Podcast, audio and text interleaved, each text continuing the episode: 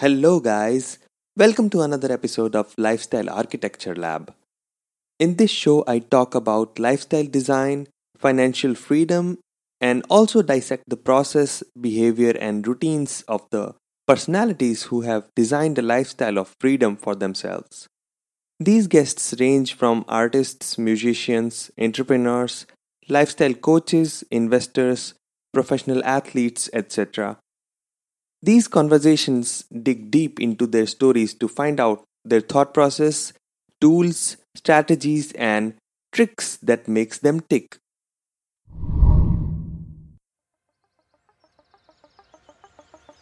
This is happening.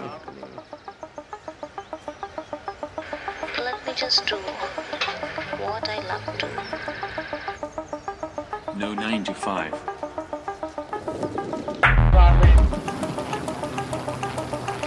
Eat that frog. You gotta work hard. Risk comes from not knowing what you are doing.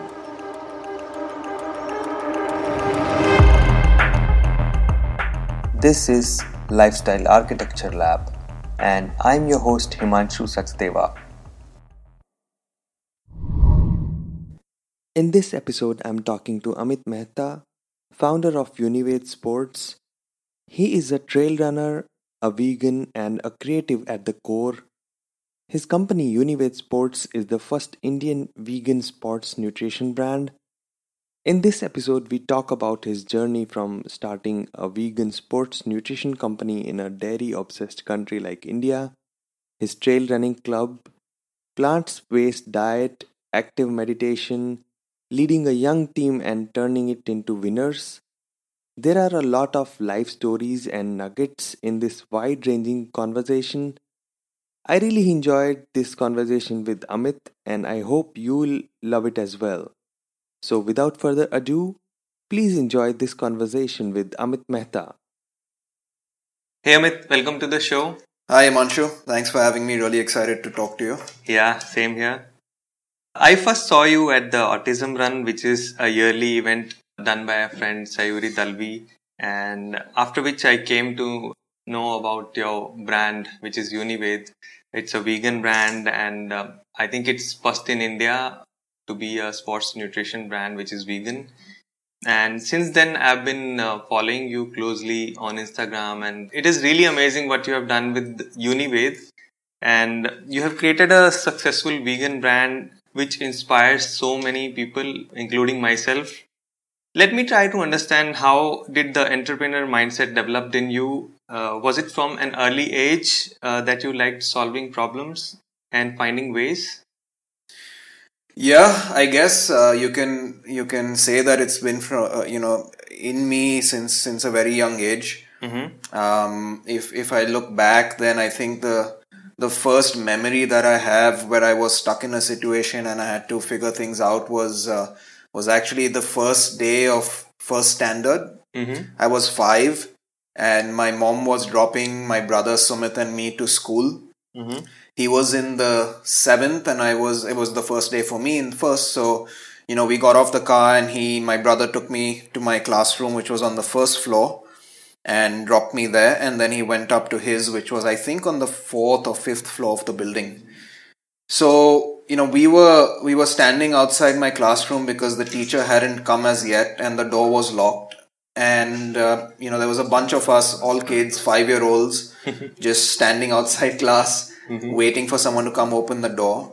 And we didn't know each other because that was literally the first day of of school for all of us. So we were you know um, uh, just strangers To each other. to each other Yeah. so we waited for a while, and you know, some kids started playing, some were talking, some were sitting, some started crying, and I just got really bored out of my mind.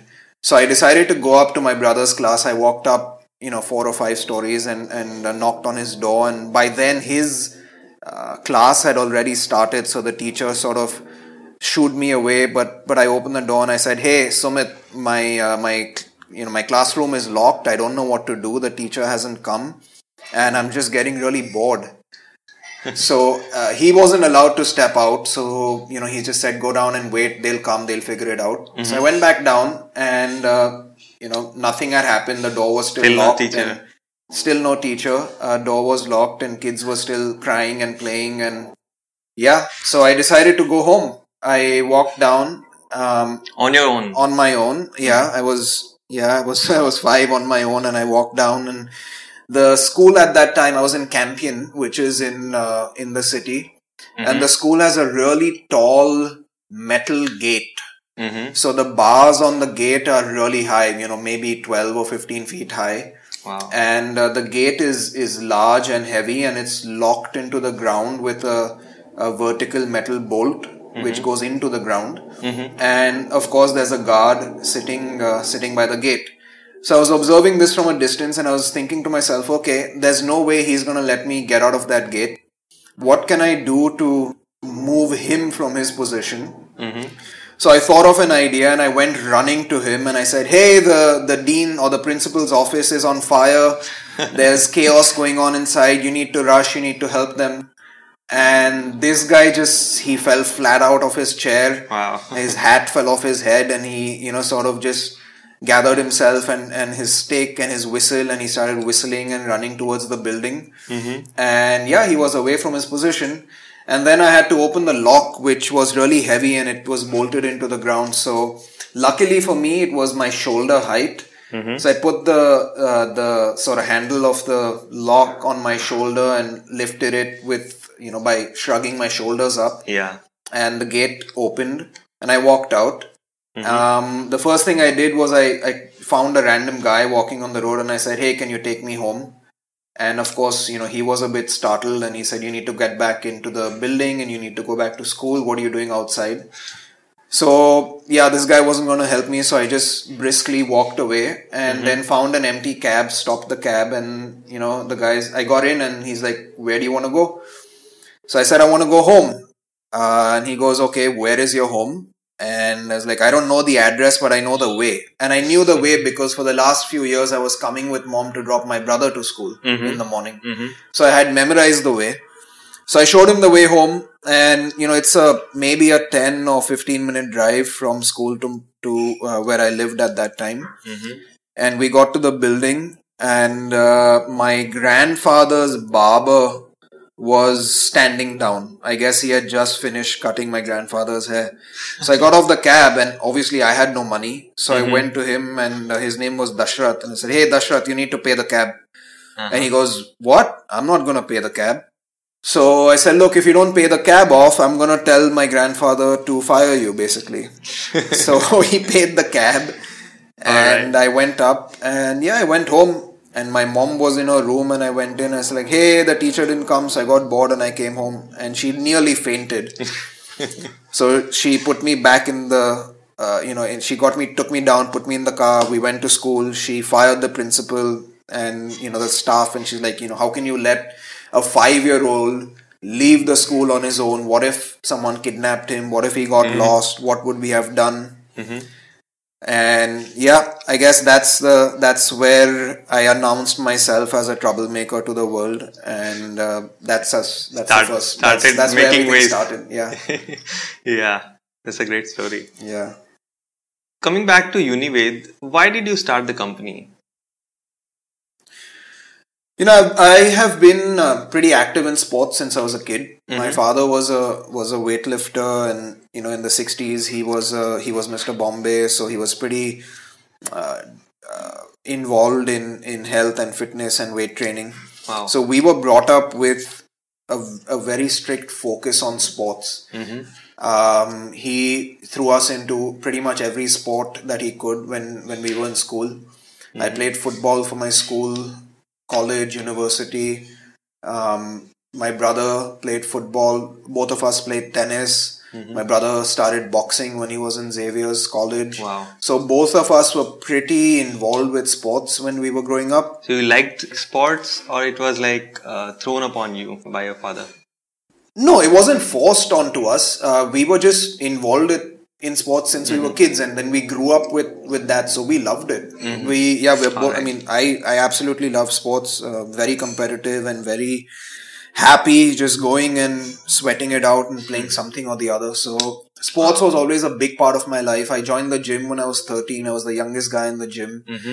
Started weight training, became really big for a young guy. I think at 15 I was one of the biggest kids uh, in just not in terms of fat but you know just bulked Muscles, up because yeah. of I yeah I would go to the gym for a couple hours a day. Um, you know fitness and health and health and sports have always been Yeah. part of uh, my life since I was young. And then I started getting more and more interested in food and what types of food to eat and how mm-hmm. food plays an important role in in our health and our nutrition and our performance and our recovery and so on and so forth. So so food became a very interesting topic for me Since co- since school, you mean? since uh, no I would say maybe since college okay. because college is when I really started experimenting. So I'm born mm-hmm. vegetarian. I was vegetarian Right. till until I was in maybe in the tenth or 11th mm-hmm. Then I started eating a lot of meat, thinking I need protein, and you know that's where protein is going to come from. So you have you have eaten meat. I've eaten a lot of meat uh, Oh. when I was in college, hmm but uh, very quickly got exposed to you know the real truth about uh, about food and how you can get more and more than sufficient protein just from vegetables. So I gave up meat a long time ago. Went back to being vegetarian and then um, obviously transitioned to being vegan mm-hmm. so yeah that's that was my journey with with fitness sports and food and then I came of age and I had to work. So you know, for for me, it was just it was a no brainer. It was just really easy to decide that if this is what my passion is, good eat, good food, healthy food, mm-hmm. good nutrition, and and sports. Why don't I put put that together and see if I can make a business out of it, start a company with my beliefs, and and see if we can do something fun. So that's how it started. That's amazing. And uh, while you uh, you were graduating, I mean, after that you thought of starting a business. You didn't consider working for someone as an employee, right? I never wanted to work for anyone. I always knew that I wanted to start my own business. I knew that very early on, maybe when I was 16 or 17. Wow. I knew that, you know, I'm I am definitely going to do something on my own. Um, after graduating, I did think about working for someone for a couple of years just to, you know, work and get that experience. Right. But then I'm glad I didn't because I was like, you know, what, what's the point of me working at a company for two years to just to gain experience when if I start something now, I will gain a lot more experience in the first two years just doing things on my own. So Right. that's what I did. Uh, when did Unived start? It was in 2011 I 2010 2010 Yes, August of 2010, I moved back from the US, All right. and literally three days after that, I started. All right. And you started uh, alone, or was it with some founder or with some employees? No? I started by myself. I remember I moved here. I think it was on a Thursday or Friday. I got back. I spent the weekend unpacking and just mm-hmm. you know catching up with friends. And Monday morning, I uh, I started work. It was just me. I didn't know anyone here. Mm-hmm. Well, apart from friends who I grew up with, I had mm-hmm. no network here. I had never worked a job in Bombay before. Right. So I had no professional network. No one in my family or my extended family is involved with um, dietary supplements or sports nutrition products or that kind of a business. So we knew, I literally knew no one in the industry. But yeah, I started myself. so it was from scratch, everything. Everything's been from zero. It's been from uh, from uh, I wouldn't even say zero. It's been from a negative. Uh, you know, we've had to overcome a lot to a lot of difficulties, a lot of situations to uh, you know reach where we are today. So did your family like completely supported you in your endeavor? They were supportive i don't know how much they believed in the idea mm-hmm. because I, re- I do remember in the beginning people were a little skeptical you know what's this guy going to do he's never he has no experience in this field mm-hmm. and he wants to start a vegan business in a dairy obsessed country Country. Yeah. um, so there were a lot of doubts. Mm-hmm. I've always been the black sheep of the family, so there there have always been doubts ever since I've you know I was born pretty much. But uh, no, I, I mean it, yeah, it, it's fair to say they were supportive. They let me, they gave me enough freedom to go out and do whatever I needed to do, and um, yeah, So you started with how many people in your company? Well, yeah, I started myself. I was alone for the first, I don't remember, maybe Few weeks or a couple of something. weeks. Mhm. I would open office, clean the office. Uh, Wow. The first day I opened office, it was a. I, so I my my dad gave me his old office, which is like a 500 square foot um, space in Andheri. Mhm. And when I opened it on the first day, it had it hadn't been used for a long time, so it was just this. It was like a garage. Abandoned, It was yeah. an abandoned garage. So I spent a lot of time in cleaning it up. I got some local guys to help with, you know, just whitewashing and things like that. Um, but then once everything, once all the dust settled, you know, I got to work and um, uh, first thing I did is I went through the yellow pages. The I had a Tata yellow pages book, you know, those thick books. Yeah, that yeah, come. yeah. I remember. So I went through that. I found some HR recruiting agencies. I called them up and I said, you know, this is what I want to do. These are the kind of people I want to hire. Mhm. Um, so I wrote some job descriptions out and I gave it to them, and then they started sending people over, and that's how I met the first couple of people who I hired. All right. Yeah. Moving forward, uh, how do you usually manage your time? Do you deploy any uh, strategies, or I mean, uh, are there any specific time periods when you put focused time in designing products? How does it go for you, the time management part? Time management has, I think, it's become, you know, a little more complex and tricky as the years have rolled on. Because mm-hmm. when I started, the uh, the only nature of work that I had on my table was putting a team together, doing some research, developing the products. Mm-hmm. We didn't have to focus on sales, marketing, or you know customer issues, logistics, operations because we didn't have any of that. We didn't have any products to sell. Mm-hmm. So as the years rolled on, I started. I saw the need to wear new hats. The first time we launched the product, I had to put my sales hat on and become a salesman. Uh, when we started shipping, I had to put my operations and logistics hat on. And now it's just that there's so much going on. So time management is is a skill that um, that is just being sharpened and sharpened with each day. Mm-hmm. I am up by five most days, sometimes earlier, and uh, I work throughout the day. Even if I'm out on a run, or if I'm in the shower, or if I'm eating lunch, or you know whatever whatever I'm doing, work is always going on in my mind. Um, there's different types of work that go on at different times of the day. Right. You know, in office it's more of operational stuff, accounting, Getting sitting with the team, getting things done. On a run, it's it's more of okay, you know, what sort of marketing should we do? What sort of athletes should we speak with? Uh, Forward, so- forward looking strategies or something. Like yeah, it's it's it's more more easygoing stuff, more Hmm. fun stuff. Yeah, yeah, yeah. So I think, and I think a lot of people who you know are in high pressure situations or who start companies, they sort of have to develop this skill where you're always working but you're never working, sort of thing. You know, because if you're always working and you're always under that pressure, you're just going to explode. The body can't take it.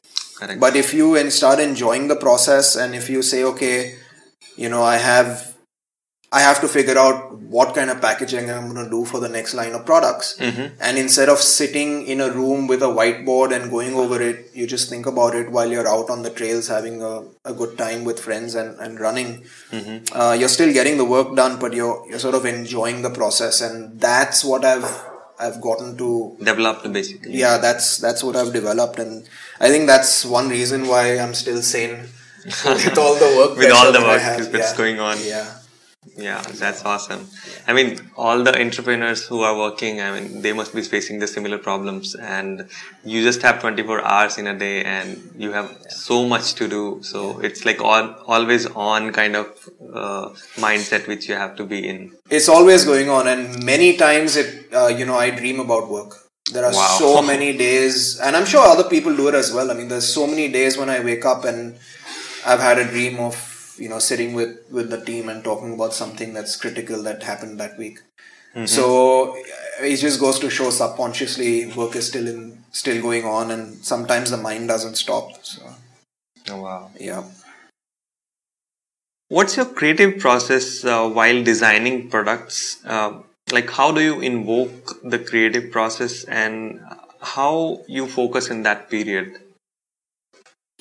I think it really depends on what stage of designing we're in. So, to give you an example, we've been working on um, a new hydration mix which we're developing for an athlete.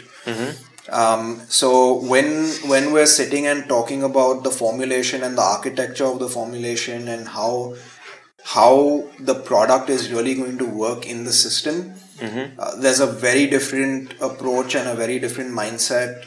Um, because you know we're, we're working with ingredients we're talking about ratios of simple and complex carbs and then what is the absorption maximum absorption of a simple carb in the gut versus a complex carb in the gut and then how do you uh, arrive at the ideal ratio and then how much of that mix do you mix in water? How much water do you use 500 ml or 600 ml and then we look at oh but then what are the average bottle sizes? Right. uh, so there's a lot of uh, of that kind of stuff that goes in but then when that chapter is over and we come to designing say the packaging of the product mm-hmm. then it's totally different. Then you turn the kaleidoscope and everything looks different and you're in a more creative space. You're, Right. you have a little more liberty and you're looking at colors and you're looking at you're maybe studying psychology as well. How how are you how is a customer how is a consumer going to feel? What sort of emotions are going to be invoked in them if they look at this in a red packaging versus a blue packaging? Wow. what uh, how how is it going to make their life easier if we design the pack in this way? So to give you an example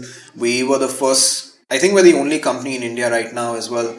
But when we launched this we were the first to come out with a half tear pack Right. and that's something we thought of because when you have sachets and you open them and you rip the entire sachet out you're pouring it into a bottle but the mouth of that bottle is really small mm-hmm. so the powder ends up spilling outside right. so what we came up with is we made a half tear sachet so you still tear the entire sachet but only half of it opens Okay. and when half of it opens the powder comes out like a small spout of water Right. so it lands on a smaller circumference and Right. it matches you know the circumference of the bottle, Bottle. or the mouth of the bottle and so there's very little spillage and Wow. people used it and they really appreciated it so thinking of these things is also really important to us like we put the consumers you know in In the center of everything. in the center of the whole uh, designing process and then when we do things like this it makes our job a little more difficult because when i came up with that concept we sat with the packaging guys and the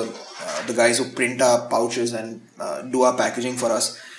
And they've been in the industry for maybe a couple of decades. And they're like we've never done something like this before. How are we going to do it? Because the machinery is not equipped to create a half tear. So then we had to sit and figure out the whole process with them. So you know we're we're always doing a little more than someone else normally would Than the normal standards. yeah i mean other, otherwise you're just saying okay i want a i want a pouch this is what it's going to look like and you talk to the printers and say this is the dimension and give me a pouch Yeah, right.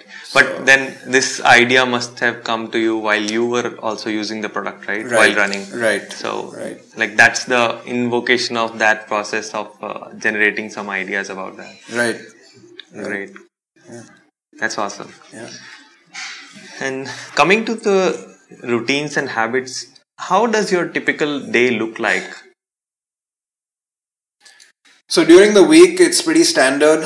Mm, we are up by 5 Mhm. and we're out for a run, um, depending on the duration, either by between five thirty and seven or six and 7 We're home by seven, and then uh, between Monica and me, there's some prep for breakfast. Both of us have to shower, get everything organized. We try and get in the car and leave for work a little before eight.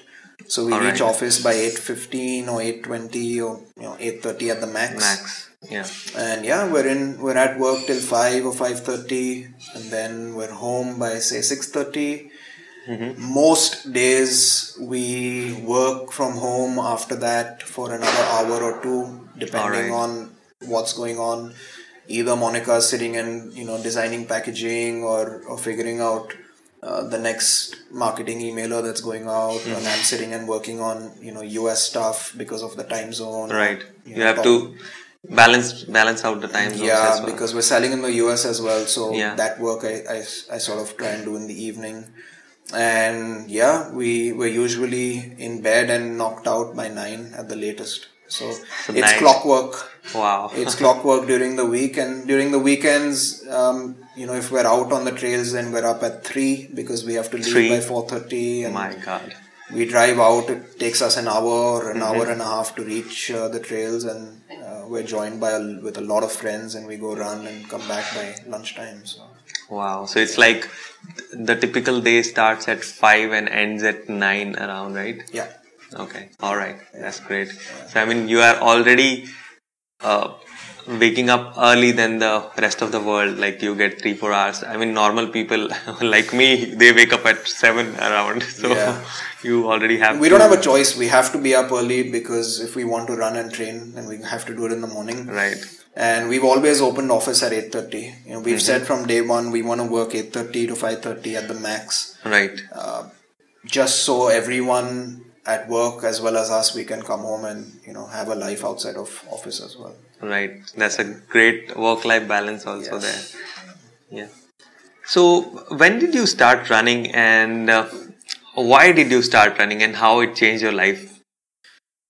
I started running in i think 2015 early 2015 2015. yeah, uh, yeah. so it's only been a few years wow. and i started running because of monica she uh, she was a i mean she's been running uh, much earlier than i have All right. And uh, yeah, one day she was just like, "Hey, why don't you join me for a run?" Mm-hmm. So I said, "Okay." That was in college or somewhere? No, that was in Bombay. That was in Bombay. yeah, only. that was in Bombay. Uh, I think I, I I don't recall. I think it was maybe December 2014, maybe. Mhm. So yeah, early 15, late 14, early 15 is when we started. Mm-hmm. And yeah, that's when I started. Um just maybe a 1k, 2k in the beginning, and then moved Alright. up the distance a little bit. Couple of weeks after we started, we ran our first, uh, or I ran my first 10k. Couple of weeks later. couple of weeks later, that was in Chennai. We were there for an event, and we said, okay, why not run the 10k? So we did that, and Mhm. it felt great. So, and that was in January, I, I believe. So in February, the same, you know, again, couple of weeks later, we went to Auroville and ran a half. Right. And Your first half was at Auroville. That was my first half, All right. and uh, yeah, that felt amazing. And then after that, we've we've been running a little bit, yeah. Great. And what is the maximum distance you have run till date? Uh, the longest distance I've run is a 50 miler, which is 80 kilometers. 80 kilometers. Yeah, Wow. although uh, although my watch said 86, but Mm-hmm. the course was supposed to be 80. Right. Yeah, so yeah, that's the longest I've done.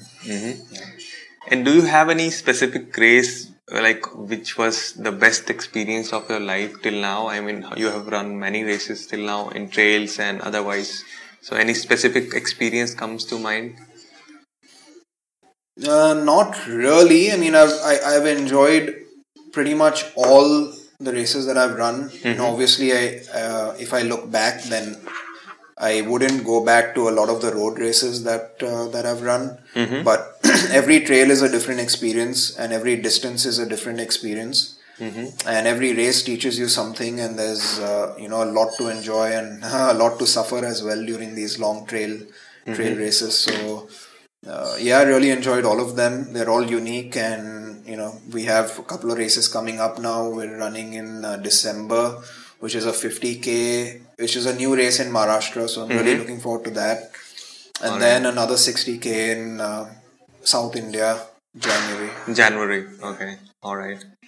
And while you're running these big races, 50k or 80k, so what goes in your mind? I mean, do you listen to music in that time, or do you uh, just don't listen to anything? Uh, you just are in the nature and just listening to the natural sounds and running your way up the mountains. How does it go? Yeah, I I don't I never listen to music. Mhm. I've never run with a pair of headphones uh, or earphones, and I never carry music when I run. I always prefer to just lose myself to the trail and the mountains and listen to the birds and nature and you know when you're running over there you can with ev- with each footstep it releases a different sound. You're stepping on Right. leaves and gravel and uh, it's just beautiful. So i i always prefer to because that's the reason we go there you know we don't Yeah. you don't go to the trails and you don't run these races to to listen to music which you can listen to in your house as well Mm-hmm. you go there for an experience and the only way to experience it is to to submit yourself to the surroundings To the nature. yeah Yeah, that's great. And now you are running a trail club as well, right? So how did how did that come together? Yeah, uh, so Monica and I were going to um, Kalavantin and running ourselves. And then one day, uh, this guy from Mulund got in touch and he's like, Hey, I've seen that you guys go to these trails. Why don't you come to Mulund and I'll show you? Um, you know, there's a small patch over there called Yogi Hills. Yogi Hills. Yogi Hills. It goes from, I think, Mulund and Thane in between that. And his name is uh, Rahul. Rahul. So, and we'd never met this guy before. So, like, okay, let's go check it out. So, we went and we met Rahul, and you know, we ran Yogi Hills with him, and that was a great experience. So, I was like, hey, this is this is okay, but you know, let me take you to real trails and let's go to Kalavantin next week. So he's like, okay, let's go. and then a day before we were going, he sent me a text saying, hey, is it okay if a friend of mine joins me? Um, and I was a bit skeptical because you know I didn't know a lot of trail runners in Bombay, so I wasn't sure what kind of a guy was going to come because a lot of these road running and nothing wrong with running on the road, but a lot of people aren't really uh, mentally geared for the trails, Right, Right. right. So it's really important to know who's coming. Um, Right. But then this guy shows up with the largest calves I've seen on an Indian runner, and his name is Ishan. Ishan. Ishan Datta, and Alright. there was the four of us, and that's the first time you know four of us went to Kalavantin, and the next week I was like, "Hey guys, if this is going to be regular, let's let's form a club." So Mm-hmm. the four of us were there, and we started Unived Trail Runners Club, Wow. and now it's grown a lot. I think Um, this is also the first in India. I mean, there is no other trail running club. Is No, there? I wouldn't say that. There's, uh, you know, Chennai has a very large community called CTC, CTC. Chennai Trekkers Club. All right. It started as a trekking club and they organize a lot of treks and a lot of trail races as well. Mm-hmm. And now I think they have evolved as well, and most of them come to these uh, ultra marathons and run trails. So they're a large community. I think maybe 200 or 250 of them. all right. All right. But uh, yeah, certainly in Bombay or Maharashtra, this probably is the only only trail running club. Uh, and it's it's it's an it's nice now. We've we've got a nice core group of members. Mm-hmm. About f- I think fifteen or sixteen of us. 15 or 16. Yeah. Okay. Um, and uh, they are pretty regular. We train together. Everyone gets up at three in the morning, and, Wow. and you know we meet at a central point, and then we drive out for an hour to these trails, and we push each other, and we run with each other. And there have been some amazing stories of transformation. Uh, you know, just within this group. All right. Uh, yeah, to I mean, to give you examples, there's there was another guy Rahul who joined us last year, and this guy was 96 kilos. 96 kilos. Yeah, and it was really scary to see him run. You know, because at, In the trails. in, with that weight, you never know how the body will react. Yeah. But if you look at him now, I mean, he's such an inspiration. He's lost so much weight, and Mm-hmm. this year he ran. Uh, he ran at Malnad with us. He ran 80 kilometers, and he finished really well. Wow. So it's been an amazing, you know, uh, journey for him. Uh, and uh, e- even the other guys, Nilendu, Ashish, all these guys, they're just, they're incredible guys. They're really hardworking when it comes to, you know, running. And everyone supports, supports each other. Everyone pushes each other. And everyone has evolved as a person and a runner together. So it's, it's really nice to, to have the group. And I also want to say that at first Monica was the only girl, but mm-hmm. you know it's it's it's really nice to see now that there are so many girls who come with us. Yeah, yeah, And this is something that needs to be encouraged because I I really believe women are better runners than guys. Uh, A lot of them, uh, because they just don't give up. They keep pushing themselves, and a lot of the girls who've come with us at first, they weren't really good. They, they weren't sure how to run Right. the trails. You know, on their first day, some of them fell down and they got bruised knees and blood Wow. everywhere. But they haven't stopped. They keep coming back and they're getting better and better. So it's really encouraging to us as well to have Mm-hmm. uh, to have girls come run with us. Yeah, I think Monica has a page also, right, for that. Uh, trail she has a page called Trail Chicas, Yeah, yeah. which uh, she's just created to support uh, Mm-hmm. women and encourage women to run. Yeah, That's awesome. yeah.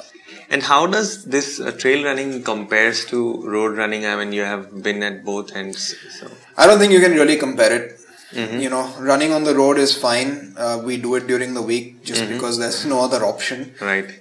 But uh, running in the trails is is it's. I think it's more about how fast can you move in the mountains Mm-hmm. because the terrain is changing all the time. There's there's steep elevation, there's steep downhills. They, Mm-hmm. you know, you're you're busting your quads when you're running down hills. You're running on loose gravel. You're running through grass. You're running through streams of water. Mm-hmm. Um, and then you're just in nature. You're surrounded by just mountains and, and lakes and uh, and beauty. So It's like every step is a every step is a new experience, experience, and yeah. it's pretty much like Alice in Wonderland. wow. nice comparison. Yeah. All right. Coming back to the veganism, how and when did you become vegan? Uh, was it invoked by some specific incident, or uh, was is there any story behind it? Um, I went vegan for health reasons. Mm-hmm. I, like I said, I started eating meat. I thought Yeah. for health reasons because I thought I that's where I get my protein from. So I started Mm. eating meat, and then the more I I read and the more I got exposed to food and how food can really impact your health, I realized that you know I didn't really need meat, so I gave meat up and I, I went vegetarian. Mm-hmm. And then I got exposed to a plant based diet, and I read everything that I could about a plant based diet. And then the next day, I gave up dairy. And I've been a big paneer eater. Aficionado. You know, in my house, Wow. I think three or four days a week, paneer was made for me, and a mm-hmm. lot of it, like half a kilo. And I would just sit and Wow. eat it, uh, you know, couple of days a week. So it must be very difficult for It you. was actually one of the easiest things, and Uh-huh. I'm really surprised I haven't missed it at all. The day I decided, the next day I was like, "Mom, I, you know, I don't want any more paneer in the house." Mm-hmm. I think the only thing that I really miss is ice cream, but now there's Vegan ice vegan cream, ice cream yeah. available as well, so that's become easy. Um, but apart from that, I really don't. I didn't really miss anything when I when I gave up. Mm-hmm. Um, so yeah, I went vegan for health reasons, and then I have remained vegan again for health and ethical reasons as well. Mm-hmm. I think the the whole ethical side to it is really important. People are not aware of the meat industry and the dairy industry and how animal are used and abused um, and treated, and just you know, it's it's really cruel and it's really sad to see that even today, with all the knowledge that's there in the world, uh, there are industries and there are governments and there are corporations who are who just continue to propagate meat and dairy and egg consumption. Mhm. And I think that's it's just really sad. So Yeah. yeah. I mean, yesterday, uh, not yesterday, I mean, the day before, I was also talking to my parents because I also want to become vegan. So I was discussing with them how, like, we can include less of the dairy in the diet, and they were like, why do you want to become vegan? What is the basis on that? So, as you said, rightly said, there is no awareness. They don't even know what how animals are treated uh, while getting the dairy stuff, and it's completely lack of awareness about the. Yeah, the thing is, you know, I think people have this mindset that dairy is such an important and integral part of our culture. We're, we've been brought up with lassi and dahi and and paneer uh, as and ghee, you know, things like that. But times have changed. It's no longer how it was hundreds of years ago, where you had a cow in your home and you know you would take care of your cow, and the cow was a, a part of your family Right. and you would milk it a little bit and you know whatever little milk came out you would use that for your for your family and it was a little sustainable. It's not like that anymore. There are this is now an industry uh, and i think if you know people of that generation or anyone who consumes meat and dairy if if you really take them to a dairy farm and if they are exposed to how animals are treated i mean cows are raped every day. Right. uh, there's artificial insemination that's done every single day. The calves are born, male calves are left to starve and die. Mm-hmm. The industry doesn't even spend money in killing the male calves because it's expensive to kill them. So they're just left in a corner of the farm and they starve and they die on their own. That's sad. It's really sad. Mm-hmm. Uh, and then once a female uh, is done with, you know, once she can't produce anymore, she can't give babies anymore, that means she can't give milk anymore. So Mm-hmm. she's shipped off and she's butchered and, and the meat is sold. wow. So by consuming, people are people don't don't link all of this together. They don't think that by eating an ice cream or by you know drinking a lassi or by consuming milk, I am actually part of the process and I'm part of the chain where all Which this encourages this. which encourages this and where all of this goes on. Mm-hmm. If you take them down the supply chain and mm-hmm. if you involve them in the process and if you give them the injection and say okay inject the cow or if you give them the rod of semen and say okay inseminate the cow mm-hmm. get this cow pregnant and you you give them the job of doing everything that goes on until the milk is out mm-hmm.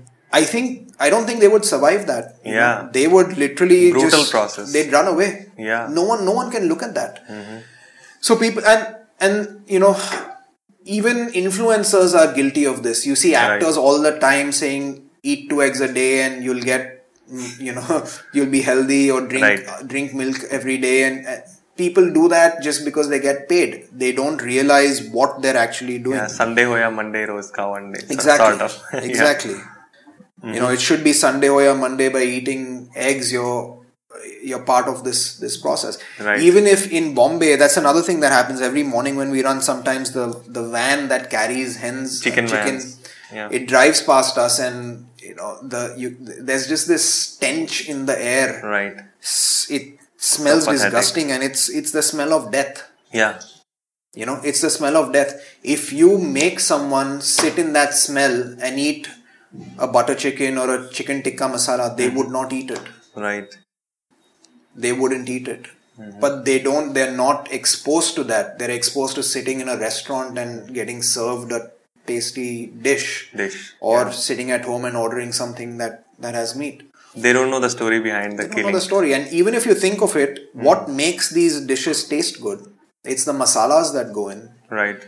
You know, it's the marinate. You marinate the chicken with herbs and spices and turmeric and mm-hmm. coriander powder and garam masala, and all of that is from plants. Plants. Yeah.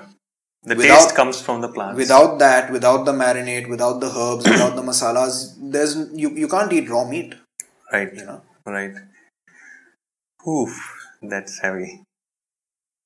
So, how does your diet look like on daily basis? I mean, how do you consume proteins? Do you uh, include supplements every day? Do you have any specific strategy? How do you want to get your proteins and carbs out of plants?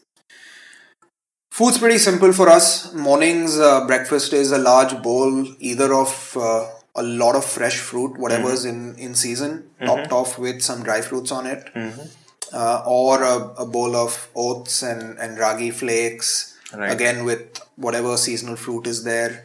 Monica makes coconut milk at home, so I use that and, and, and you know dip it in that and, and eat it. Um, I drink a couple of smoothies a day. One is with we have a product called Daily Super Greens, Yeah. which is I a know. blend of organic fruits and vegetables. Mm-hmm. So I'll drink that in a fruit-based smoothie at some point of the day, Mm-hmm. and then uh, the other one is with uh, a lean protein. Right. Again, it depends on the day. If it's a hard workout, then I'll drink the protein after that. Otherwise, I'll drink it at, in the afternoon Mm-hmm. or in the evening.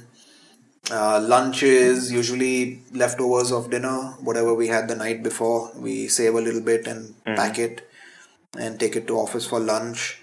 There's Mm-hmm. a couple of snack boxes that go in the bag as well. Mm-hmm. A small box just of dry fruits, and then either an apple or uh, or a sitafal or something, Mm-hmm. whatever's in the house. Right. Um, yeah, and then dinner again is very simple, but some vegetable, uh, maybe with some rice, brown rice, or some roti, Mm-hmm. or some pasta, or a large salad. Uh, some days in the summer we just don't feel like eating hot food, so we'll make a large smoothie, Mm-hmm. uh, smoothie bowl In the night. in at night. So yeah, I'll maybe have one or two smoothie bowls, All right. uh, and that's it. That's that's what uh, It's all completely plant based. that's what food looks like. Yeah. Wow, that's awesome. And do you follow any specific mindfulness practices? Yes and no. Um, I don't do it to the extent that I would like to, and that's purely because of lack of time. And it may sound as an excuse, but that's the truth. There Right. just isn't time right now. Um, if I had the time, I'd love to go to a park and sit there for an hour a day and just get away from everything. Uh, unfortunately, there's no time, and unfortunately, there's no parks around here Right. and that's one reason why I just dislike this city. Mm-hmm. But um, You don't like Bombay? I don't like Bombay at all. Mm-hmm. Uh, this I think it's an overrated city. I yeah. Which city you like? I mean, love. Yeah, it's difficult to think of cities, uh, mega cities in, in India. I, it's just they're just overpopulating. You know, it's become so difficult. When we were in school, Bombay was great because there was hardly. I mean, there wasn't the kind of population that there is today. Right. There's enough space. There was clean air to breathe, and you know you could go from from one place to another without getting stuck in traffic. Now it's it's just chaos. Uh, You have to, I I think ten times before leaving the house. but uh, yeah coming back to mindfulness it's now maybe just a way of life you know you whenever you can you calm the mind a little bit and um, and think of things that that de-stress you. Mm-hmm. I think of nature i think of music i think of rhythm and you know that's a big de-stressor for me. So it de-stresses me and i do that at night sometimes before i go to bed. So mm-hmm. once i get into bed i i lay down in shavasana position mm-hmm. and just try and uh, think of pleasant things. Right. and i'm knocked out. Wow. i wake up in the morning like a baby So it's like always on kind of meditation, ac- Right. Active meditation, it's basically. it's a lot of active meditation All right. So uh, now coming towards the company and the- your organization. So what are the most important decisions uh, you are making on daily basis? I mean, as a leader of your organization. There's a lot of decisions that that are made every day. Mm-hmm. it's difficult to say which is mm, you know it's difficult to sort of draw a line and say this one is more important than the other because frankly they're all important Mm-hmm. um, but uh, yeah i mean just going off of what's happening recently we're talking about developing some new products Mm-hmm. So we're trying to figure out uh, you know what kind of packaging we want what is the material of of the packaging because some of this is hydroscopic so we have to pay attention to that What is hydroscopic? I mean, um, it's the- when the product is more prone to to uh, absorb moisture Mhm.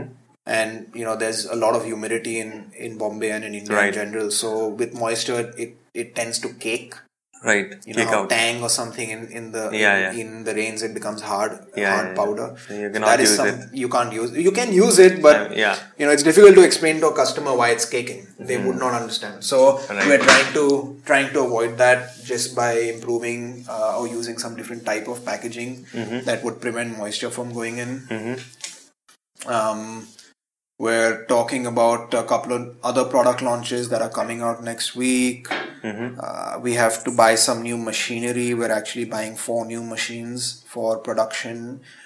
So, So do you analyze? I mean, if you have to go and buy a machine, so is there any research which is going on by your team, and then you Yeah. are getting some inputs, and then you take the decision, or it's like right off the bat? Yeah, no, look, I'm blessed with a really good team. We have a core team uh, that's been with us since the beginning.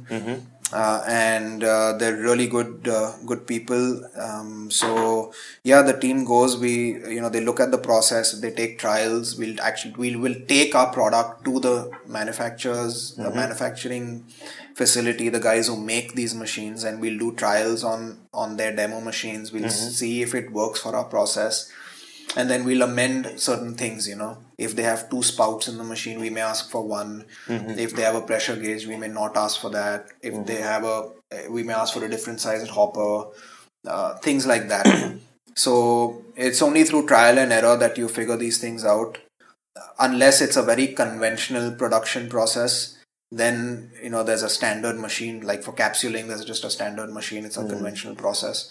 But for some of these other products like our gels um, it's not a very conventional manufacturing process. So we have to develop machines that work with the kind of process that we follow. It's like custom made. It is a bit of a custom made uh, Yeah. machine, correct? All right. Yeah. Can you name a person who has had a big impact on you as a leader? I mean, it can be a mentor or a person who you have known who had a big impact on your life. That's a tough one.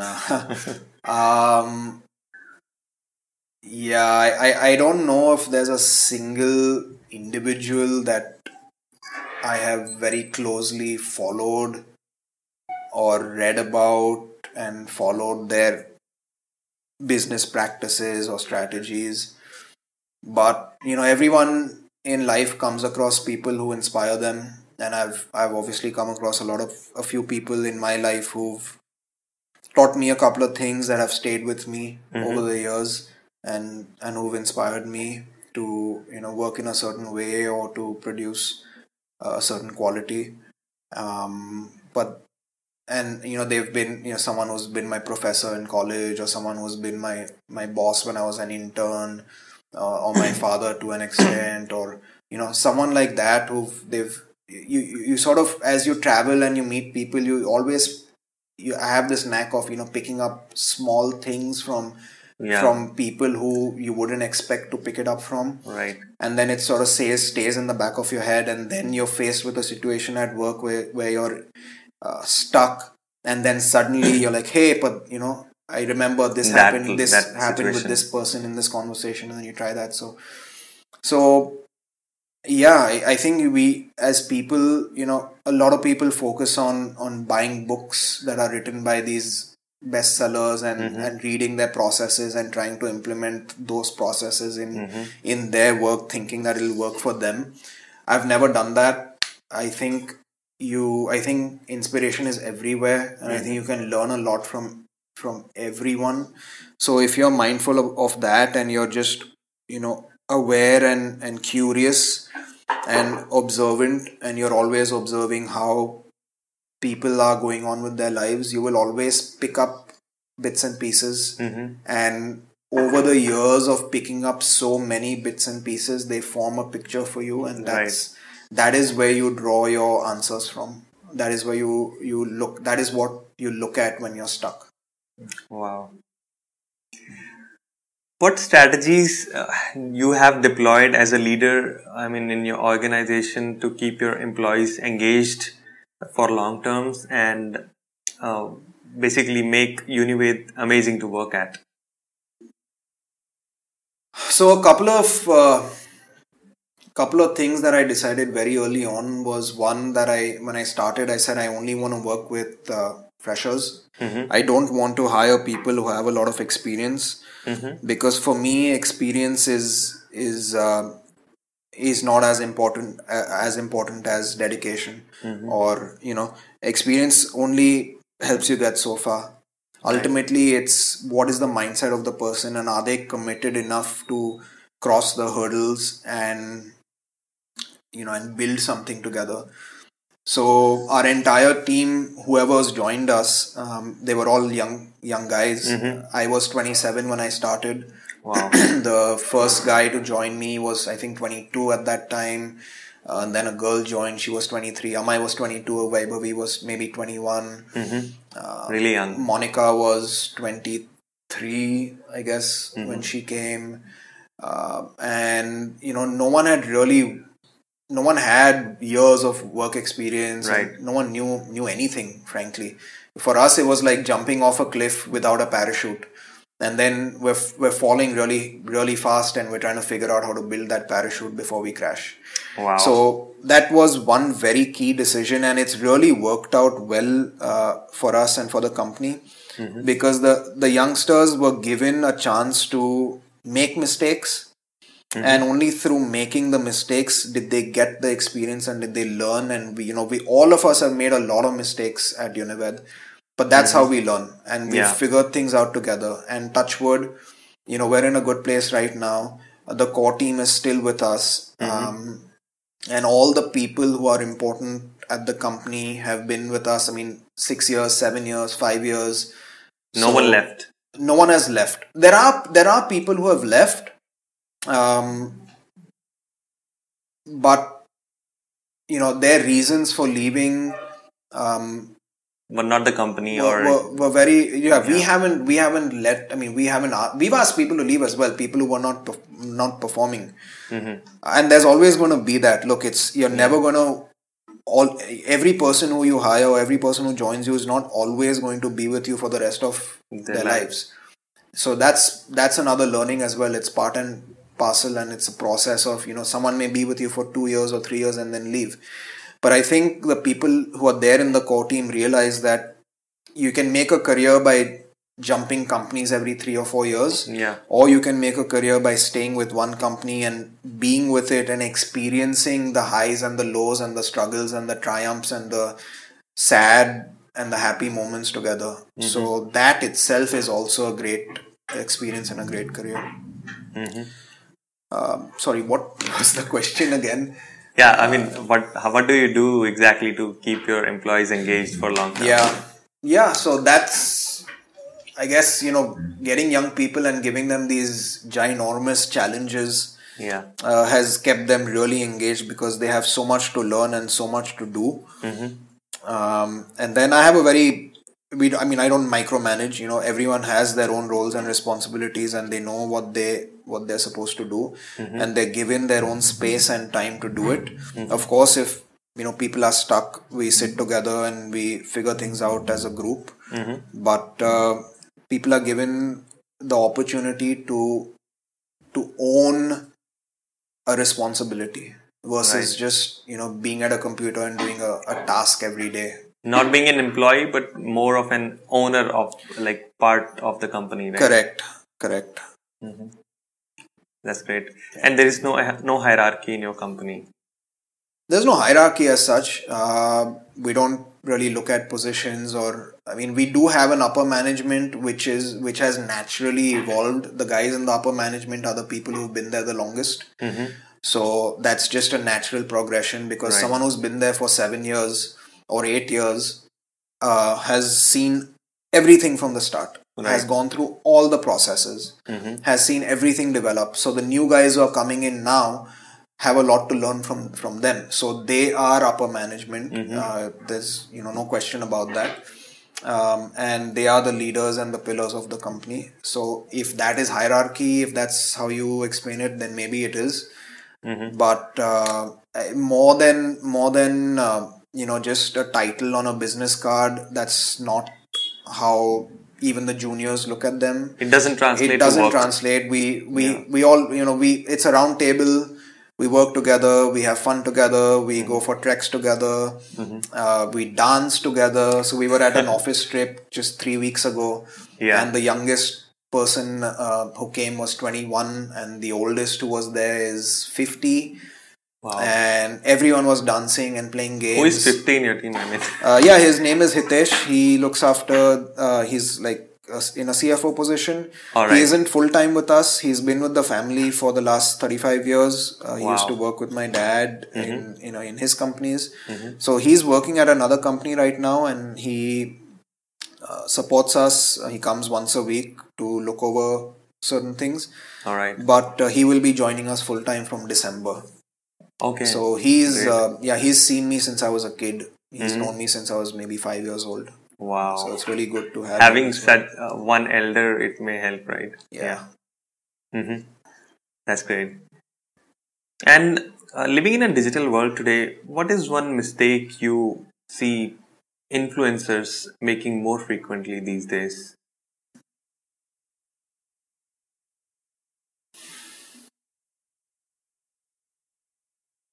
Uh, if you talk about influencers and mistakes, I think a lot of influencers end up selling themselves Mm-hmm. to products and services that they may never have used and they Right. really don't believe in Mhm. just because they're getting paid. Right. And what that does is it creates a false image to their followers and to people who really believe in them and people who trust them. mm-hmm. and I think that's wrong. Yeah, they're getting paid, and it may be their business to you know to do that. It's But like it's- misleading the. It's Crowd. it's misleading people because they themselves don't believe, have never tried the product. Mm-hmm. So we've gotten emails from a lot of these social media influencers.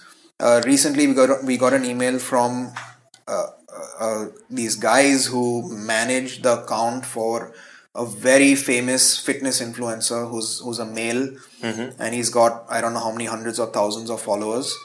Um, and they wrote in saying, "Hey, blah blah, we really like your product and your company." And this guy who who's their client really believes in the brand, um, and he would be very happy to help you guys because he's read about your story and he wants to support Indian companies and Indian entrepreneurs, and mm-hmm. he'd love to help support your company and your team, and so on and so forth.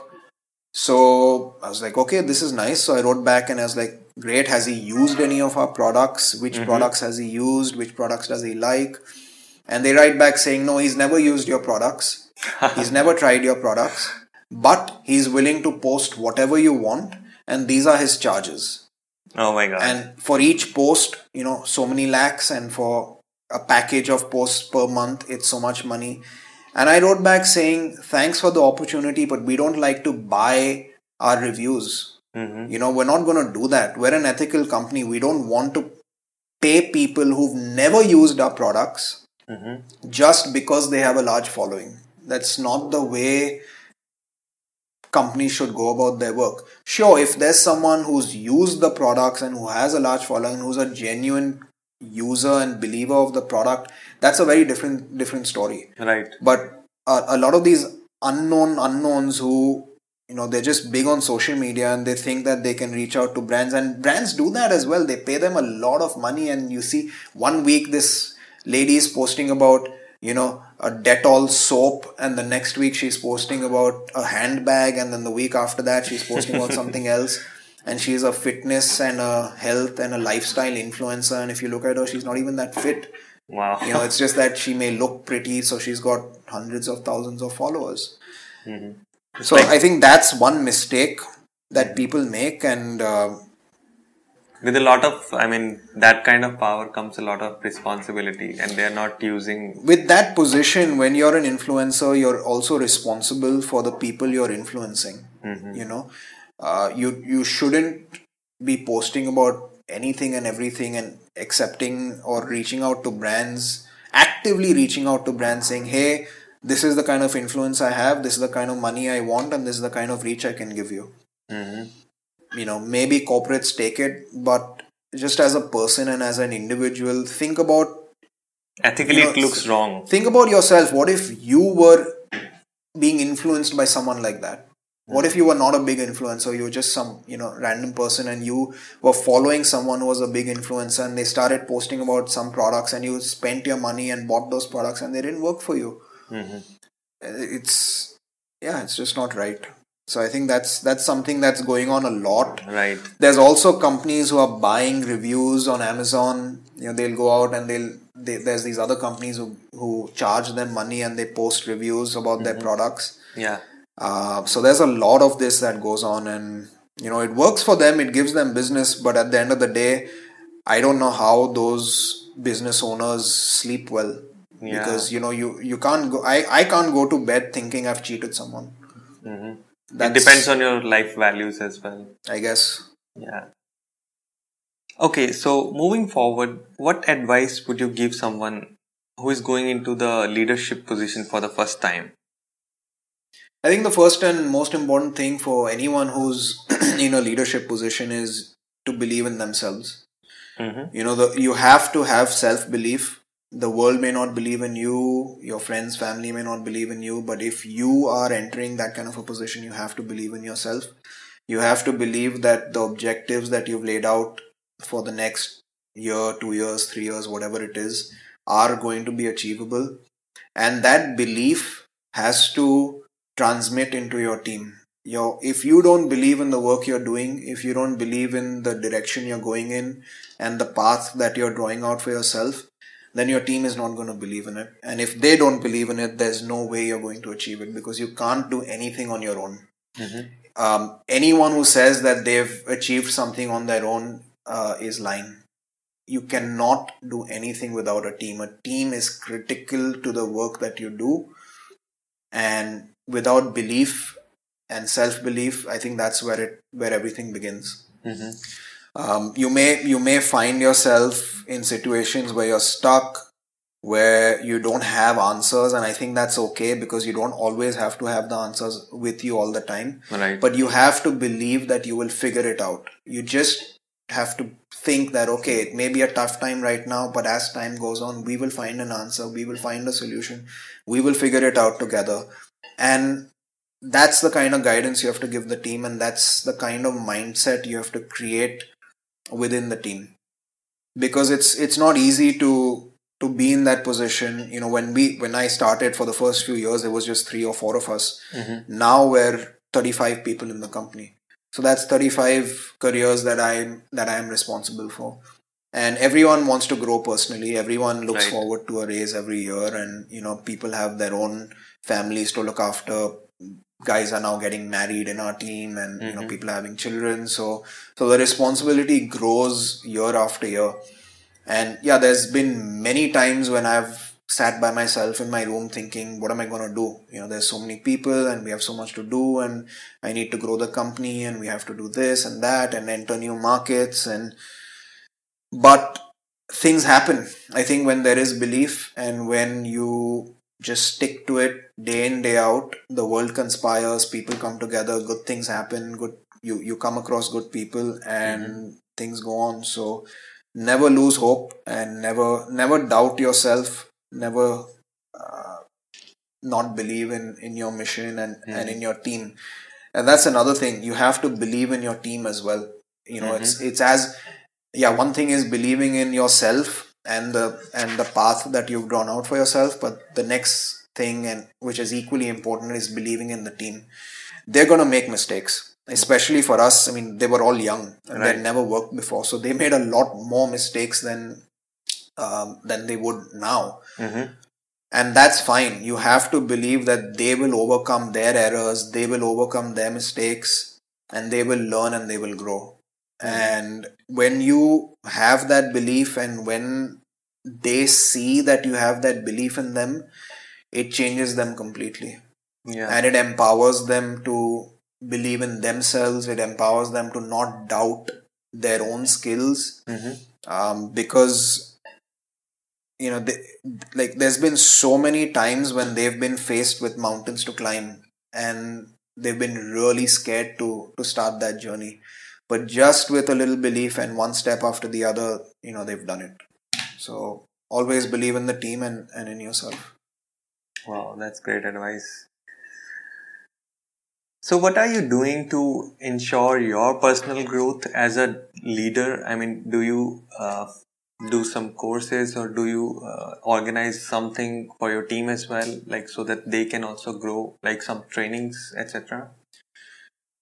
I'm uh, yeah I'm doing a course right now. I'm doing a, a, a nutrition course from um, one of the leading centers in the UK, Mm-hmm. and I'm doing that purely to obviously gain a little more experience in the role food and nutrition can play Mm-hmm. because I'm involved in that uh, in that business of of of uh, sports nutrition.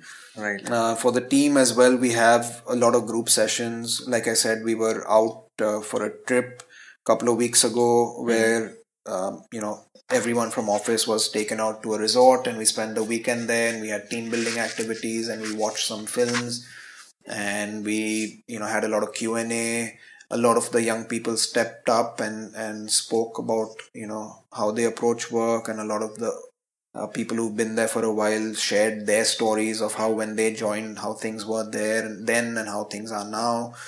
So you know sitting together as a community and as a team and sharing experiences and opening up itself is a is a great way of learning and and you know approaching work in, with a with a different mindset every day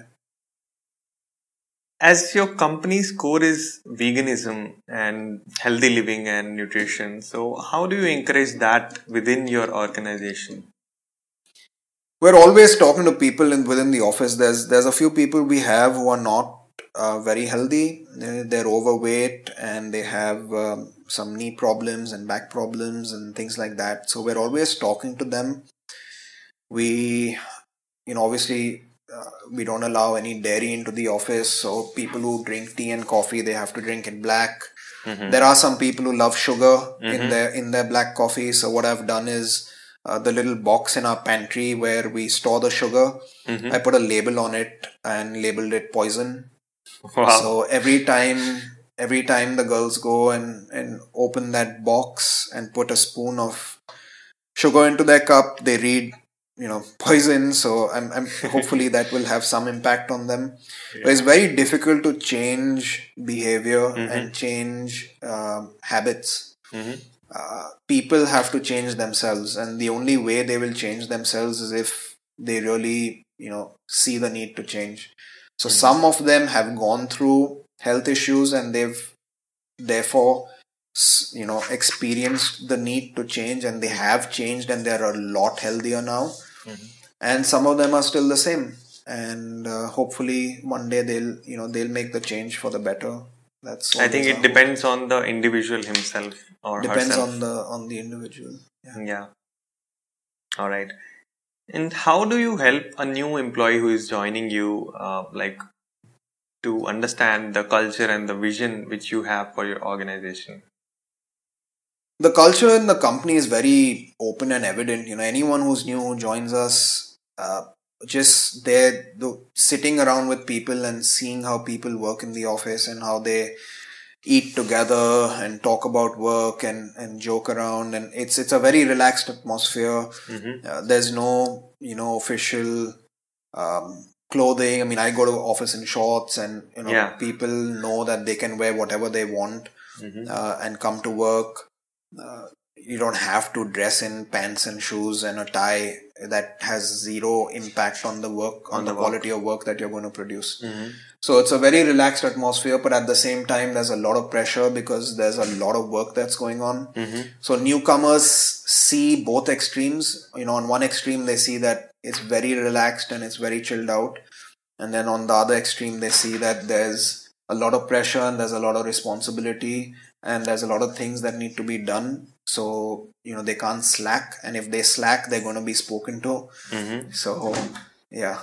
It, it's it's a delicate balance of two extremes and i think just learning to balance these two extremes of being free but still being responsible will teach them a lot and make them really strong people. Yeah, I mean, it's like a horse in a field. He has a tie around his neck and he's left, but he knows like when the rope ends, he has to come back. Can you explain the impact of social networking on your company and personally yourself? social media is huge it's the way the world is going these days um, everyone is on facebook and instagram uh, and youtube so uh, definitely those are tools that you know every company needs to understand and use efficiently if they want to gain the, the you know maximum benefit out of out of using those tools. And it's changed things for us as well. You know we've we've been able to reach people globally because of social media. Uh, people see the kind of work we're doing and we interact with a lot of people who, who otherwise we would not have been able to get in touch with. Right. so it's it's definitely really important to us. Um Like Hayden, Hayden is like he, you found him through. yeah i found hayden. So hayden hawks is is an elite uh, ultra marathon runner. He's currently ranked uh, third in the world for ultra marathon running. And yeah i found him i found him on instagram. It's crazy. Wow. i saw a video on youtube of him running. It's one of the famous videos where uh, zach miller and hayden hawks are running a race. It's actually called miller versus hawks. And Alright. Uh, I knew about Zach Miller, but I had no idea who Hayden Hawks was. So I watched the video and I was like, "Who's this guy Hayden running after him?" You know. Uh, so I looked him up and I found him on on Instagram and I left him a message, and he got back to me and then we started talking and uh, Wow. it's just crazy how the relationship has evolved because obviously we didn't know each other. Yeah, yeah. He signed on uh, with the company as an athlete last year Mm-hmm. Um, and he- he he's a pretty big guy, so he had the opportunity to sign with a lot of nutrition brands, but you know he picked us. And then I was in the US last year. I got to meet his family. I stayed with his parents, and I stayed at their home. Wow. Uh, this year he came to India to run Malnad Ultra, and he stayed with us. And you know we've gotten a, a really nice relationship and a bond going, and we're really excited to to see what the future has because. Uh, uh, as a company, we're, we're developing a product for him and we're going to launch a signature series of products. The first product is going to be a, hydration mix, which is going to be, uh, you know, a product that we've made for him. Made So- for him specifically. Uh, well, it's it's a not it's not made for him. It's a product that is going to be available for everyone to, Yeah, yeah. buy and use. But it's part of our signature series where we're we're developing co-developing products with athletes. So inputs from them And and inputs from him, and yeah, it's you know the box, the packaging will have a signature on it, and it will be a, a Hawks product.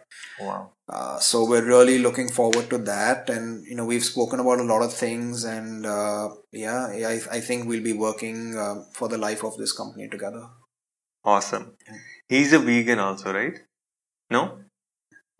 he's vegetarian he's toyed a lot with being vegan um, and uh, yeah before he left bombay a couple of weeks ago he's like i think this is it this is the last time uh, i'm consuming dairy so maybe he's he's gone vegan now Going back to yeah, veganism. yeah. All right. And how do you market your products? I mean, uh, is the whole strategy now shifted to online and social media platforms, or are you still making it to the stores, offline stores? No we we're not we're not in a lot of stores. Um, when we started out we started out with stores. I had a sales team. I had nine or ten guys on the field and we were you know we because we have a supplement side to the business as well. It's Yeah. not just sports nutrition. We do a lot of supplements like calciums vitamins minerals uh, omega 3s products for cholesterol products for joint pain arthritis coenzyme q10 um, libido products. So for that range you know we used to go out and and market to nutritionists and doctors and we were in we had distributors we were in pharmacies. And that was that was driving the business. We focused a lot on that. The online side was really small at that time for us. Right. but you know as things evolved uh, i just realized that it was not sustainable for me. I didn't want to spend my time managing 9 or 10 salesmen Right. uh, talking to them every day about how many people they visited and what the feedback is and what did this guy say and what did that person say and when do we need to go here and I would go with them to work. We'd be standing outside a doctor's dispensary for four hours and then he would call us in for a minute and I'd get to talk to the guy for a minute and then he'd say, okay, next. Oh my you know, god. so it was a complete waste of my time. I felt that my time was could be so much better used Mm-hmm. in in different areas which would really help the company. So yeah one day i just decided to let go of all of them and we we shifted the focus entirely to from uh, from stores to being an online e-commerce company. And now we're primarily online. That's uh, you know majority of of our business. And it's done well for us. It was a good decision. We've grown a lot. Um, you know we're, we're a much larger company today with zero salesmen than we were a few years ago with 10 salesmen. Mm-hmm. So again, it I, and I think that proves that just because you have a large team doesn't mean you're going to be successful. More than a large team, what you need to have is a good strategy, Mm-hmm. and you need to make the right decisions at the right time and believe in those decisions. Because when we let go of them, everyone questioning like, "What are you doing? Are you nuts? You have ten guys on the field selling for you, Mm-hmm. and you want to go from that to being to, to having zero who's going to sell? How are you going to survive? The only way you can survive survive is if you sell because that's how the money comes in. Mm-hmm. if we don't sell we don't have money. If we don't have money we can't run the company. But uh, it was very clear. I mean uh, there was no doubt in my mind whatsoever. I was like no this is the way. Online is the way. This is the strategy. It's going to take us 3 to 6 months to Shift. really achieve it. Mm-hmm. But I don't see any reason to continue in the way we're continuing. I, it's just a waste of time for me. I have better things to do with my time. So, yeah, we shifted it and touch wood, it's worked out beautifully. Right. Yeah. And talking about you wearing many hats in the initial days, like we were discussing the other day, you also used to visit the stores, right? Yeah, I was I was the first salesman for for the for the company, and I think I'm I'm still my my company's main salesman. I I used to when we launched the products in uh, 2012. We started with five stores in in Bandra, and I chose Bandra because that's where I live. So we put it in five stores. Uh, Serenity was a store back then; it's shut now. And then Solanki Chemist, I think. Um, and we were in Bandra Nature's Basket, and then two other stores. I don't recall their names.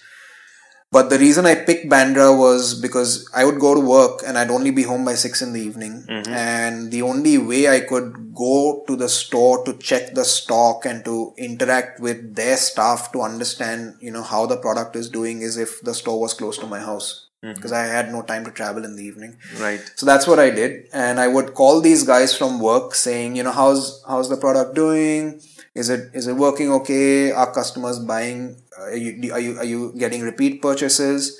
Mm-hmm. And they'd be like, yeah, yeah, it's doing fine, this and that. And I say, okay, I'm gonna send my my salesman in the evening. You better make sure you you know show him the stock and everything. Right. I'd come home, I'd put on my old shoes and my old pants, and I'd go to the store and say, oh yeah, boss has sent me, show me the stock. Mm-hmm. And they obviously had no clue because they had never met the boss. I had only interacted with them over the phone. Wow. But that was a great experience because that's what taught me what it's like working on the streets. Mm-hmm. That's what you know allowed me to get my hands and feet dirty and interact with them at their level and I learned a lot and after that is when I hired the salesman. Right. So once they were on board I knew some tricks of the trade and I knew how it is to work on the streets so it was a little bit easier for me to manage them. Um, but yeah, that's that's how we started. I mean, the things we've done. We were working every Sunday. We were at farmers market for three years every Sunday. We'd work Wow. six days a week in office. At that time, we we had no Saturdays off. Mm-hmm. We we were working all four Saturdays. So we'd work six days a week in office, and then Sunday morning go to the farmers market 9 a.m. till whatever 2 3 p.m. Mm-hmm. Put up a stall, sell, talk to customers, unpack, pack, repack, put everything in the car, drive back. By the time you're home, it's five in the evening. You're dead tired. Day's gone. You're gone. The day's over. The weekend's over. You eat dinner. You go to sleep. You're back to office the next day.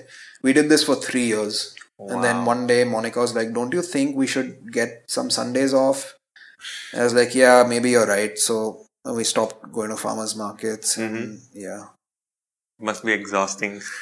Yeah, it's been an exhausting journey, Yeah, but it's been a lot of fun. And it has uh, also been an adventure of a lifetime. it's been an absolute adventure of a lifetime. It, it still is. I mean, every day there's something new uh, to learn and to experience. Mhm. And of course, you know, we wish we had some more free time to ourselves where we could just, you know, get away from work and just go and enjoy things. Um, but we also realize that now is not the time. We're at that age where we have to build the company, and you know, you go through phases in life. When you're a teenager, you're not working; you're just having a blast, and then you enter a different phase where you need to work. And you know, uh, for us, I mean, for an entrepreneur, you have to create a base and create something for yourself for the future. So that's what we're busy doing.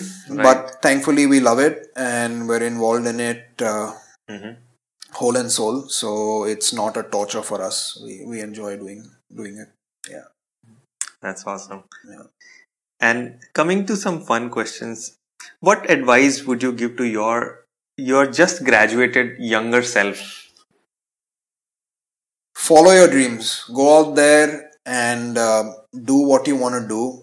If you if you have a passion or if you have a dream and you you know you're, you have doubts about it or someone in your family or your friends are telling you that it's not going to work out but deep down inside in your gut you know that that's what you want to do and that's what's going to make you happy then just do it. Don't worry too much about whether it's going to be successful or not or if you're going to make money or not or you know all of that is secondary. I think what's most important is listen to your gut and follow your follow what your gut is saying. And that is something that a lot of people don't do anymore. And um, i think that you know ability to to listen to that natural instinct and that voice that's coming out of the stomach Yeah. saying hey do this. This is what's going to make you happy. This is what's going to work. You already know it. Right. you just have to allow yourself to listen to it and to follow that voice. There's the same thing which you fear also like it's your it's your large it's your biggest fear and it's it's your biggest calling at the same time. Right. so if you face your fear and and and you know you really put in a lot of effort you can conquer it and you can make your dreams a, rea- a reality. Wow that's great. Okay and what under 5000 rupees purchase you have recently made which probably changed your life for good this morning this morning we were at the organic market and we bought a lot of fresh fruit and and and vegetables and um, a lot of cool stuff so yeah i think we spent maybe 900 rupees but we Wow. we got a lot of fresh fruit and vegetables and that'll last us for the next 3 or 4 days mm-hmm. um, and yeah that is definitely something that has changed our lives for the better just eating eating healthy and eating fruits and plants. eating, eating good good stuff yeah. It doesn't cost a lot to be healthy. This is another misconception that people have like oh you're vegan it must be so expensive it must be so difficult. It's actually cheaper because you don't have to spend money buying meat and milk. Yeah. Um, and you you end up buying things that are really good for you. Mm-hmm. so it's really easy and um, uh, and a lot you know it's it's affordable to to be healthy it's not difficult But when you initially when you switched from milk, was there any changes to your body which you felt? I never really consume milk by itself in any case. The only, um, you know, the, I would only consume dairy th- either through paneer or through ice cream or through uh, pizza, cheese and pizza. That's it. Um, but yeah, when I when I gave up, the first thing I noticed is was my recovery. I was just recovering so much faster from my my workouts than I was previously. I wasn't lethargic. I had a lot more energy in the day than I than I would previously have. I became lighter, leaner, faster. I was thinking faster. I was thinking with lot, with a lot more clarity. I was sleeping better. These are all things um, that I have experienced after I went vegan. All right. And do you do any fasting also? I mean, I don't do any- intermittent fasting. Or yeah something like no i i mean intermittent fasting is great i really believe in it i don't do any planned fasting but just by default i end up fasting because i will eat dinner by 7 at night Mhm. um, on most days and then the next meal i eat is breakfast maybe at 8 quarter to 8 in the morning so between those hours i i do not consume any food all my runs in the morning are are empty stomach? Um, Empty stomach. yeah because i mean i wake up i don't really feel the need to eat i just go out and i exercise so uh, by default yes i end up fasting for those for for about i guess 12 hours Okay. And any book which you have gifted often? Do you? I mean, do you gift books? i don't gift books i really don't uh, don't gift books to people i've read a lot of books and i've mm-hmm. picked up a lot of things from a lot of books Yeah. Any any specific book you would like to recommend to the audience? Mm, there's a lot of books that that have been important books to me in my mm-hmm. life. One is Autobiography of a Yogi by Paramahansa Yogananda. Mm-hmm. That's I read that book for the first time when I was in the seventh, and then I've read it I think three or four times after that. And each time I read it, I learn something new. It's a beautiful book. Um, Art of War is another book that's really good. I'm uh, about to start this book called Consciousness. Consciousness. Yeah, my uncle was reading it, and I was at his house yesterday, Mhm. and um, so I'm, I'm I'm about to start that. Um, yeah, All right. And what does failure mean to you? And is there any favorite failure which have occurred to you, which you you always will remember? failure is everything to me. I've failed in most things that I've done in my life. Uh, I've been a terrible student. I failed in my seventh. I had to repeat it. I failed, I think, my eleventh in college as well, and then I I paid my way through that. Um, but then things changed. I graduated with honors in uh, at uh, in un- at university in Australia, and then I was in the top percentile at my MBA in the US. Right. Um, but then with you know with Unived as well, I've made a lot of mistakes uh, in the beginning, and you know we failed with a lot of projects, maybe product projects that we had or strategies. But I think that's the the best teacher anyone can ask for is failure because it it really teaches you a lot. It teaches you more than you can learn in a classroom or you can learn mm-hmm. from a book because it's real life experience. You Right. you do something, you think it's right, things go wrong. Sometimes they go wrong because you were not good in execution. Sometimes they go things go wrong because of external variables that you don't have control of. Mm-hmm. Then you start you know realizing that you need to put barriers in place or protection in place even for external variables which may reduce the impact that they can have on on the project. Um just different things like that. So yeah i think failure is something that we need to embrace. We cannot you know there's this whole stigma associated with making mistakes and and, Right. and failure and Especially in our, our culture, I think. especially in our culture and especially with parents and children. Mm-hmm. you know you're not allowed to fail. You're not allowed to make mistakes. If you do you're wrong. Something's wrong with you. You're never going to be successful in life. Um, you know um, you didn't work hard enough or you did not study hard enough. You oh you only got a 95% that's not good enough. Look at the neighbor. She got 97%. So you know we need to stop comparing um, people with other people or our children with other children Mhm. because everyone's different everyone's unique. Yeah. there is nothing set in stone that someone who graduates with a 95% is going to be more successful than someone who never went to school. Hmm uh, so we need to let people make mistakes. We need to let people fail because that will teach them a lot more than than any other experience would. Hmm uh, yeah that's i think Yeah. that's and i think that's something that most entrepreneurs need to embrace as well be prepared to fail Yeah. look forward to failing because that's the way you're going to learn and that's the way you're going to be successful Yeah. If you don't like failing, that's not the uh, path If- to take. yeah if, you. if you don't like losing you're going to be the biggest loser in life right. you have to be prepared to lose and you have to be prepared to fail because that is going to be a golden experience and Mm-hmm. through those experiences you will chart out your strategy to success Wow. Some that's some awesome advice for entrepreneurs. Okay. And at the core, you are a creative soul. So how do you handle criticism? Like i love it hmm yeah i don't i don't mind it uh, a lot of people have said a lot of things to me about me about the work um, you know it's all good people have opinions and uh, you have to listen to everyone um, I, I, I obviously take it very personally when customers criticize the products or criticize our delivery or our uh, you know service hmm um, I you know personally respond to all of that. Uh, any negative feedback that's received within the company first comes to me. That's the way it, that's the way I've set it up.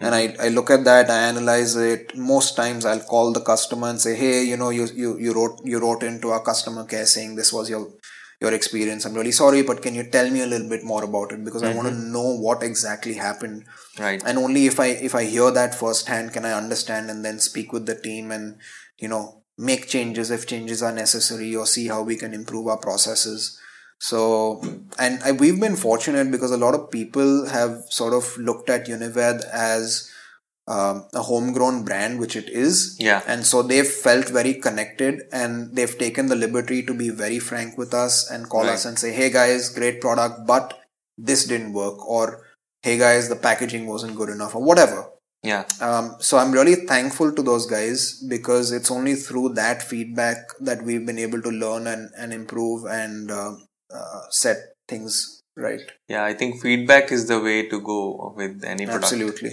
You you are always improving and improvising. right All right. And Unived is now established as a vegan sports nutrition brand. So what is next for you and Unived? The next, uh, so 2019 is a big year for us. We're focusing on the US. We want to make a, a credible, a respectable push for the brand in the US. Um, and of course, India is, is obviously our home, and, and that's another, uh, you know, uh, great area of focus for us. So between India and the US is where we want to establish the company, uh, at least in the near term. Mm-hmm. Um, those are our, our near term goals. All we have a few new products and a few new projects that we're working on. and uh, yeah i think if if the things that we've we've charted out for the next few years if even half of that falls into place then i think uh, we'll be in a good space That's awesome. Any parting words to my audience? i hope you guys had a good time listening to this i, I hope you didn't i didn't bore you but uh, I don't think so. no yeah yeah no um it, it's been it's been nice to have this opportunity i think this is the f- you know first time i've actually opened up a little bit and spoken about the company ever Yeah. since i started it. I don't think i've ever been um, you know interviewed as such. So it's been nice to to uh, you know turn back time and think about all those moments and speak about some of them.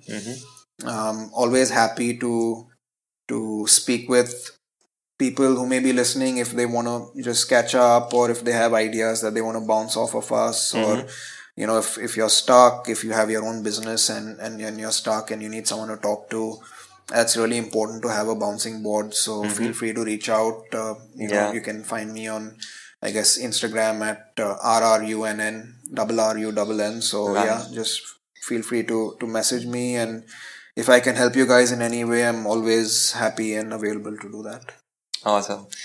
It was great talking to you, Amit. And uh, I think you have already mentioned the uh, place to go to Instagram. And is there any any other website or place you would like people to go to if they want to look at the products or your story? Probably. yeah if you want to see the products our website is unived.in so it's u-n-i-v-e-d dot i-n our instagram is at unived sports All right. and these are the two places where you can see our work and you know obviously you can write to us um, at our uh, on our contact us page if you need any assistance All right, so I'll share all this good stuff and all the uh, things from the episode and these links as well in the show notes of this podcast episode.